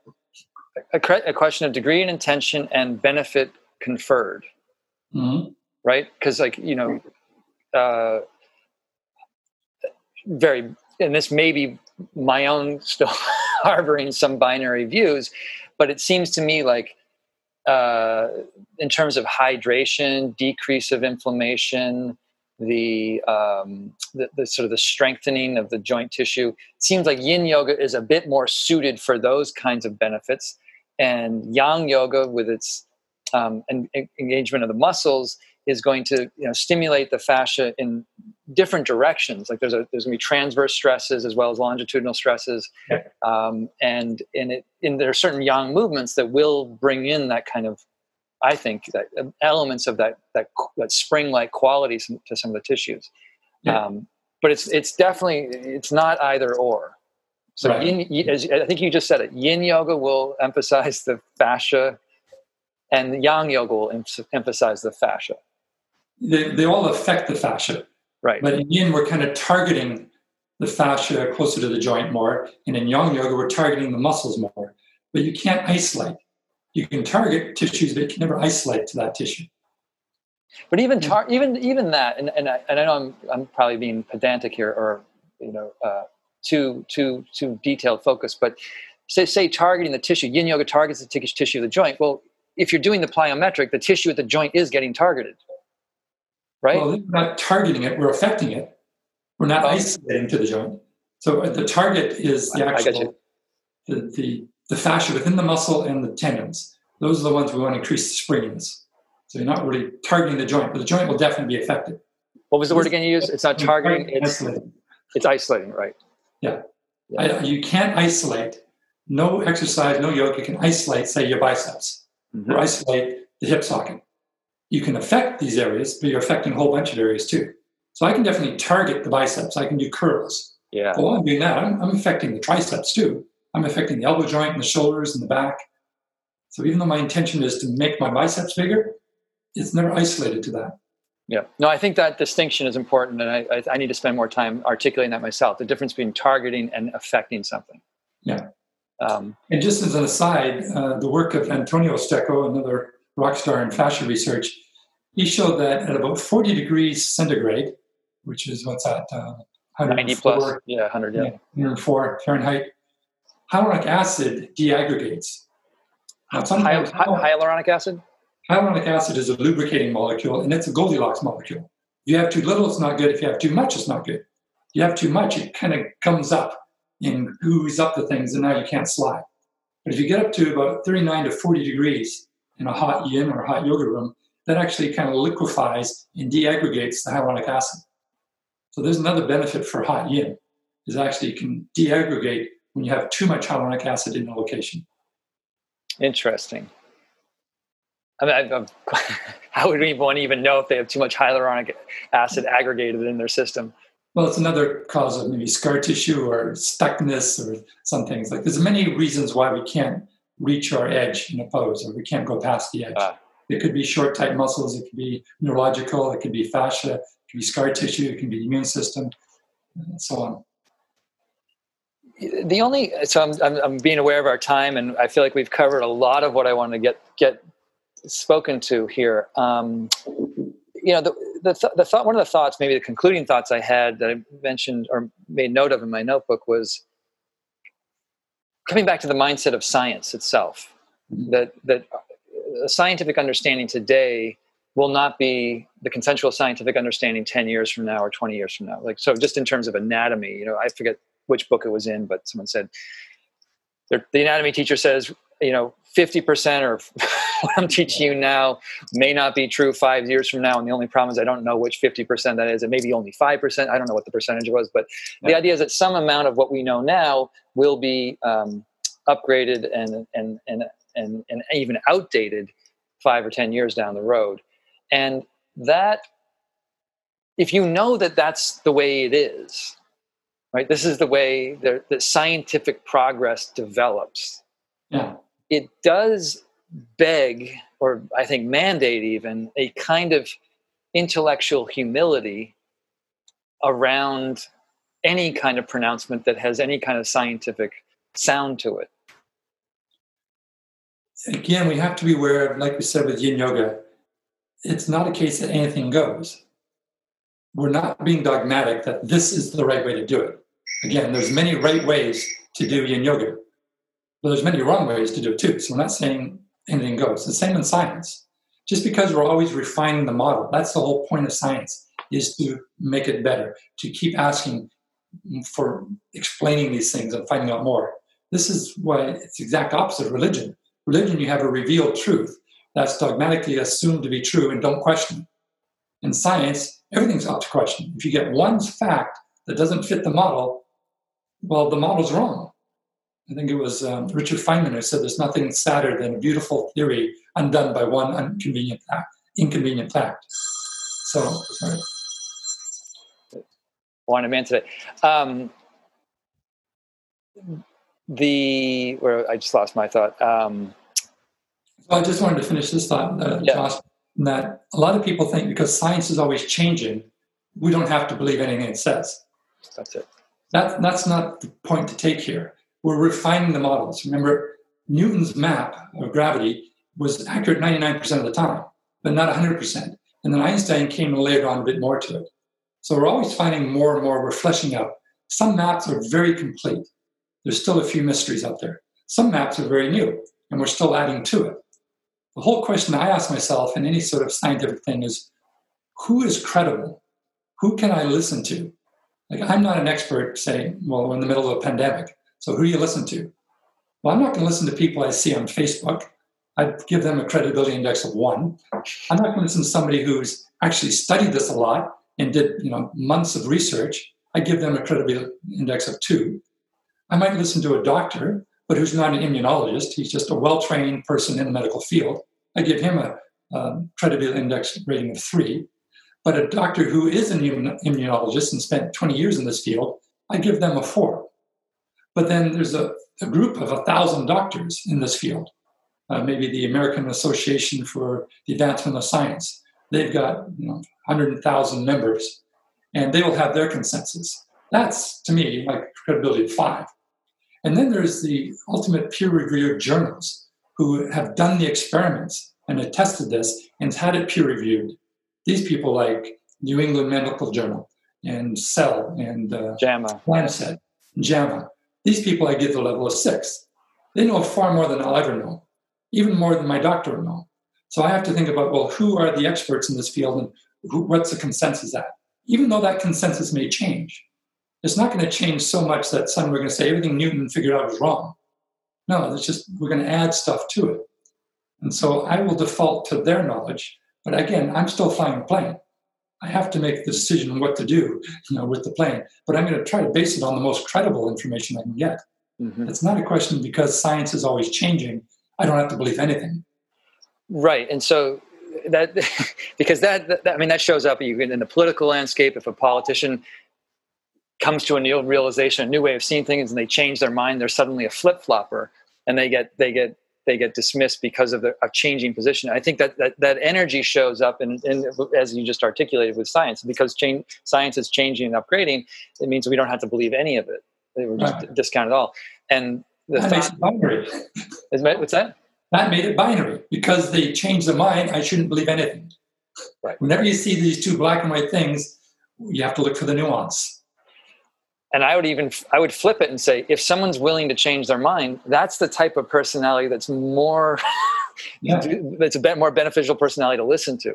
And someone I know we both like is Sam Harris. I can just hear Sam saying, the answer to bad science is not no science. Right. It's better science. Yeah. Scientists are humans too. They're going to have all the human problems. Science may not be a very good way of uncovering the reality of the world, but it's better than all the other ways. It's kind of paraphrasing Winston Churchill, who once said, democracy is a terrible way to run a government, but it's better than all the other ways. Right. I was listening to a conversation with Steven Pinker recently, and he was talking about the primacy of reason, saying it's the best thing we've got. And if anyone argues that there's something better than reason, they're using reason to prove it. Right. So in a way, I mean, and I don't mean just reductionistic, materialistic science. I think we can open up the lens or the model of what a valid epistemology of science is on different levels of experience and different levels of existence even. But I think that's a really good point you made. I think we didn't get a chance to talk about nocebos, but there is an article I've written on nocebos for yoga teachers, so maybe you can put a link to that in your notes. Well, if you have the gas in the tank, I would love to have you talk about that. Do you have sure. 5 minutes or 5-10 minutes? So yeah, let's dial back to that or come back to that. And this was really kind of, I remember, I think this article appeared in Yoga International, and I had seen the word in the literature, but every time I saw nocebo, my mind kind of glazed over. I had a sense of what placebo was, but this article was quite interesting. So basically, why don't you talk about what a placebo is and what a nocebo is, and then what I loved in the article is how you described how that might show up in an average yoga class. Right. Yeah, so let's give a couple of examples of what nocebo can do. One example was in England. There was a worker at a construction site, and he stepped on a nail, and the nail went right through his foot and was sticking out the top of his boot. And the worker looked down and saw that, and he was in intense agony. He was just on the ground, writhing in pain. The paramedics got to him, and before they came and cut his boot away to take the nail out, they had to give him morphine and everything. And they finally got the boot cut off, and they found the nail actually didn't go through his foot, it went between two toes. But the man saw this, and his mind said, that's got to hurt. And he was in this huge agony. Well, that was a nocebo. He thought he was injured, so he felt the injury. So the belief of injury brought about all of the physiological sensations and emotional pain and anxiety and the terror of an actual injury. Right. So just seeing that, he thought he was injured and he experienced the injury. Do you know sorry, I'm not going to detract you too much, but there's a hilarious thing, I maybe can link to it on YouTube, where there's a setup where someone's sitting at a table and one of their hands is kind of is out of their field of vision by a dividing wall. And then they see that that hand is being, I think, stroked with a feather, and they can feel it. They can feel that. But then there's a prosthetic hand sitting where their normal hand would have been. Right. I'm not saying it quite right, but the point is they take out a hammer and go to hit the prosthetic, and the person recoils thinking their real hand is going to be hit, even though their eyes can see it's just a prosthetic. Yeah, so the mind's belief in these things is very powerful, whether it's belief in good or bad. And there's a tragic case of a man named Sam Lon back in the 70s. Sam was retired, and he noticed he had trouble swallowing. So he went to the doctor, and the doctor discovered that he had metastatic esophageal cancer. Now, at the time, that was a death sentence. They had no way of treating it. And so the doctor told him to put his affairs in order. But then Sam suddenly kind of went into remission. And the doctor thought, well, this is great, but if it comes back, that's it, the game's up. So a little while later, they found there was a little bit of cancer gone to his liver, and his throat was starting to act up again. So the doctor said, well, put your affairs in order. Well, Sam had just married a woman who lived in Nashville, Tennessee. So he didn't want to make it such a big burden for her to look after him. They moved back to Nashville, and it was over the Christmas holidays. He got a new doctor, a doctor named Clint Meador. Clint Meador was the doctor.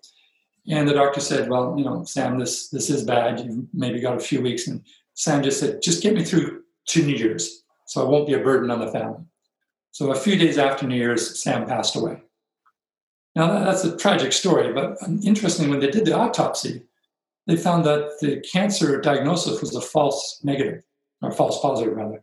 Yeah. He had a little bit of cancer in the liver, none in the throat. Sam died with cancer, but not of cancer. And ever since, Clint Meador kept wondering, did I kill Sam because I told him he had a month to live? That's the power of a nocebo. When you tell somebody that something is going to be bad, often it can be bad, just the same way the placebo makes it good. Right. And we see this in the yoga room. If you see someone hyperextending their elbow and you say, don't do that, and they say, why? It's because you're going to hurt your elbow. You've just implanted nocebo there. You have no proof that it's going to be damaging to their elbow. You didn't ask them, does it hurt?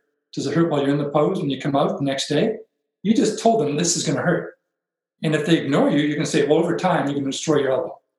Now, the next time somebody extends her elbow like that, she might feel a little twinge.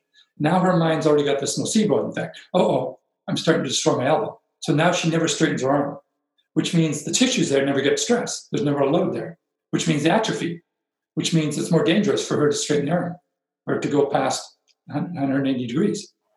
And we do this all the time. If you have somebody who's fixated on the aesthetic approach, so you must do this, and with questions they'll say, well, if you don't, you risk injury to your knee or to your hip.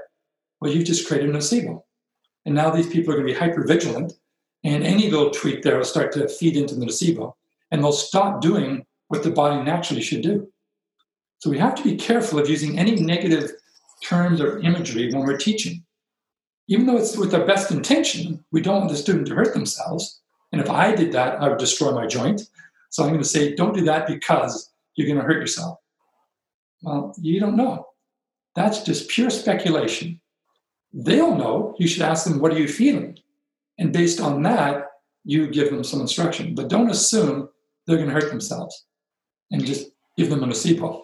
Yeah, no, I think that last bit you just said is an important one to amplify a little bit more because, you know, as you gave the example of the doctor in Nashville, I can imagine all sorts of litigious issues around giving false hope, not giving a clear sense of prognosis, etc. And, you know, he's basically, that doctor sounds like he's just covering his tracks a little bit and making sure he's not opening himself to kind of malpractice claim in a way. And I think that energy trickles down into the mindset of a teacher who would be saying, don't do that if you or you will injure yourself, because I mean, again, they mean well. Right. But there's this fear if they do something and I don't warn them about it, then they injure it. Then that responsibility is on the teacher. Right. So, I mean, can you review what was the final phrase you came to? It's like, you know, it's something you don't say, don't do it. How would you voice it differently? Well, I would, first of all, ask, what are you feeling? I would seek their experience of it. I mean, I can put myself in the doctor's position. A patient comes and says, well, tell me, doc, how long have I got? Mm-hmm. I can understand why the patient would want that. But for the doctor to answer that, it creates the nocebo. Because whatever date he gives him, 6 months, 1 month, 6 weeks, he doesn't know. It depends. So you see somebody doing something, hyperextending the elbow, saying Vashisthasana. I would go up and say, what are you feeling? Now, they probably won't know. They'll look up and say, fine. And say, well, I'm glad you're feeling fine. Your elbow, what do you feel there? And they may look off in the distance. Maybe they never paid attention before. Now they have to tune in. It's fine. If they say it's fine, I'll ask, Is it okay when you come out of the pose? Yeah. Will it be okay tomorrow? Yeah. Then I leave them alone. I walk away. But of course, that's a. You know, will it be okay tomorrow? I don't know. You know, they're not going to know that. You're telling them to pay attention over time. Yeah. Essentially. Yeah. This before. Did it ever hurt? If it doesn't hurt now, it doesn't hurt later. Then why am I trying to correct them? They don't have a problem. But if they say it does hurt, they'll say, okay, well, maybe there's a bit too much stress there. Why don't we back off? Have your hips on the ground when you do this. Or maybe you microbend the elbow. Let's start with a little bit of load. I do want them to go through the full range of motion. But I want them to callus the bones there. I want them to make those bones thicker and stronger. So that doesn't mean never do it. but we'll do it in graduation. You know, a little bit of stress, a little bit more load, a little bit more load. And over time, maybe they can do Vashisthasana. If you look in light of yoga, Mr. Iyengar, he hyperextends like crazy in his elbows. So would you go up and tell Mr. Iyengar, hey, sunshine, give us a little microbend? Did you just call Mr. Iyengar sunshine? I hope he's rolling in his grave. So, you know, one way to summarize that, and this is, I think, the way I've tried to approach it, and I think it's patterning in with your recommendation, which is that the mindset of the teacher, the cues you give in the unique instance are really coming out of the student's experience.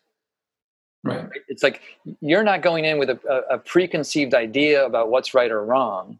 You're going in with, again, you're armed with your intention. You know what you're trying to achieve, support what you're trying to facilitate. And then you have to actually talk to the student or listen to what they're saying to help them determine whether they're, you know, in the right zone of that intended experience. Right. Analogy I often use is, imagine you've got a migraine headache and you go to the doctor's office and there's 19 other patients waiting for the doctor. She's running late today. She finally comes in and says, okay, today we're all doing aspirin. Aspirin, aspirin, aspirin, aspirin. And you're thinking, okay, I got a migraine. That's really going to help me. But beside you is a woman who's 6 months pregnant. And she's a little concerned saying, aspirin, is that going to be okay for my baby? Beside her is someone with asthma. And they're saying, aspirin is going to do nothing for me. Beside him is a guy with an ulcer. Wait a minute, aspirin's going to kill my stomach. But the doctor just waves and says, aspirin, aspirin, aspirin. Now, you wouldn't go back to that doctor. You want the doctor to figure out what works for you and see you one-on-one. Yeah. But now you come to a yoga studio. And up at the front is a yoga teacher and says, today we're all doing sun salutations. Maybe you just a one-week yin yoga teacher training and you're thinking, great, I need to move. That's going to be good for me. But beside you is a 6-month pregnant woman wondering, is that dog going to be good for my baby? Beside her is someone with carpal tunnel syndrome on the wrist. And she's thinking, sun salutations, that's going to kill my wrist. And the teacher just says, we're all doing sun salutations. Now, you wouldn't go to that doctor, but you go to that teacher. So the challenge we have with the teacher is, how do you figure out your class so that you can work individually with each student? If you're just trained in aesthetics, it's easy. Just make everyone look the same. But if you're taking a functional approach, that's much more challenging because you have to figure out, I have an intention for this pose. Is that student getting it? And you have to go up and check or teach them how to check. Yep. That's much harder. Right.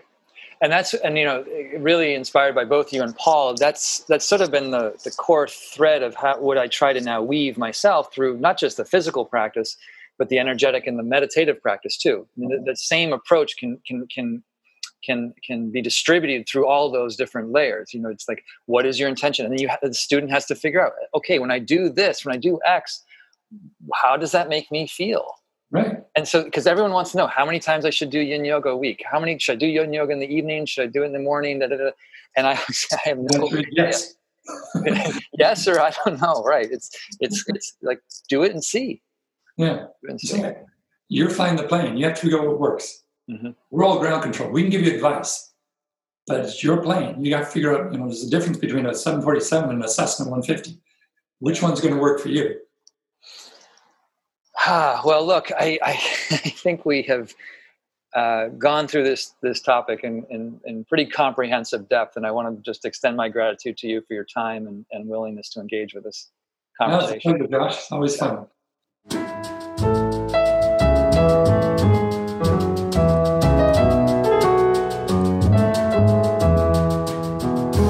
Okay, I hope you enjoyed my conversation with Bernie. Please do check out the show notes for links related to topics that were covered in our conversation. Now, in the next episode, I'll be releasing a Dharma talk based on this conversation with Bernie. And this relates to the Sangha again. Within the online virtual Sangha, I'll be giving a weekly Dharma talk on the spiritual theme for that week. These talks will be roughly 30 minutes in length and will be distributed on the podcast if you aren't able to attend the live talk and meditation. The upcoming talk is called The Art of Spirituality.